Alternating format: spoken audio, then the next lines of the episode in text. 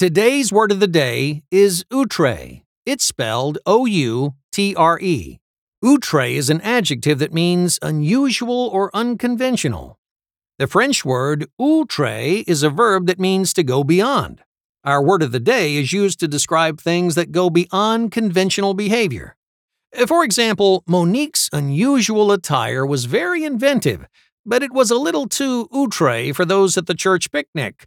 Such eccentric clothing is probably best reserved for a different crowd. Outre is spelled O U T R E.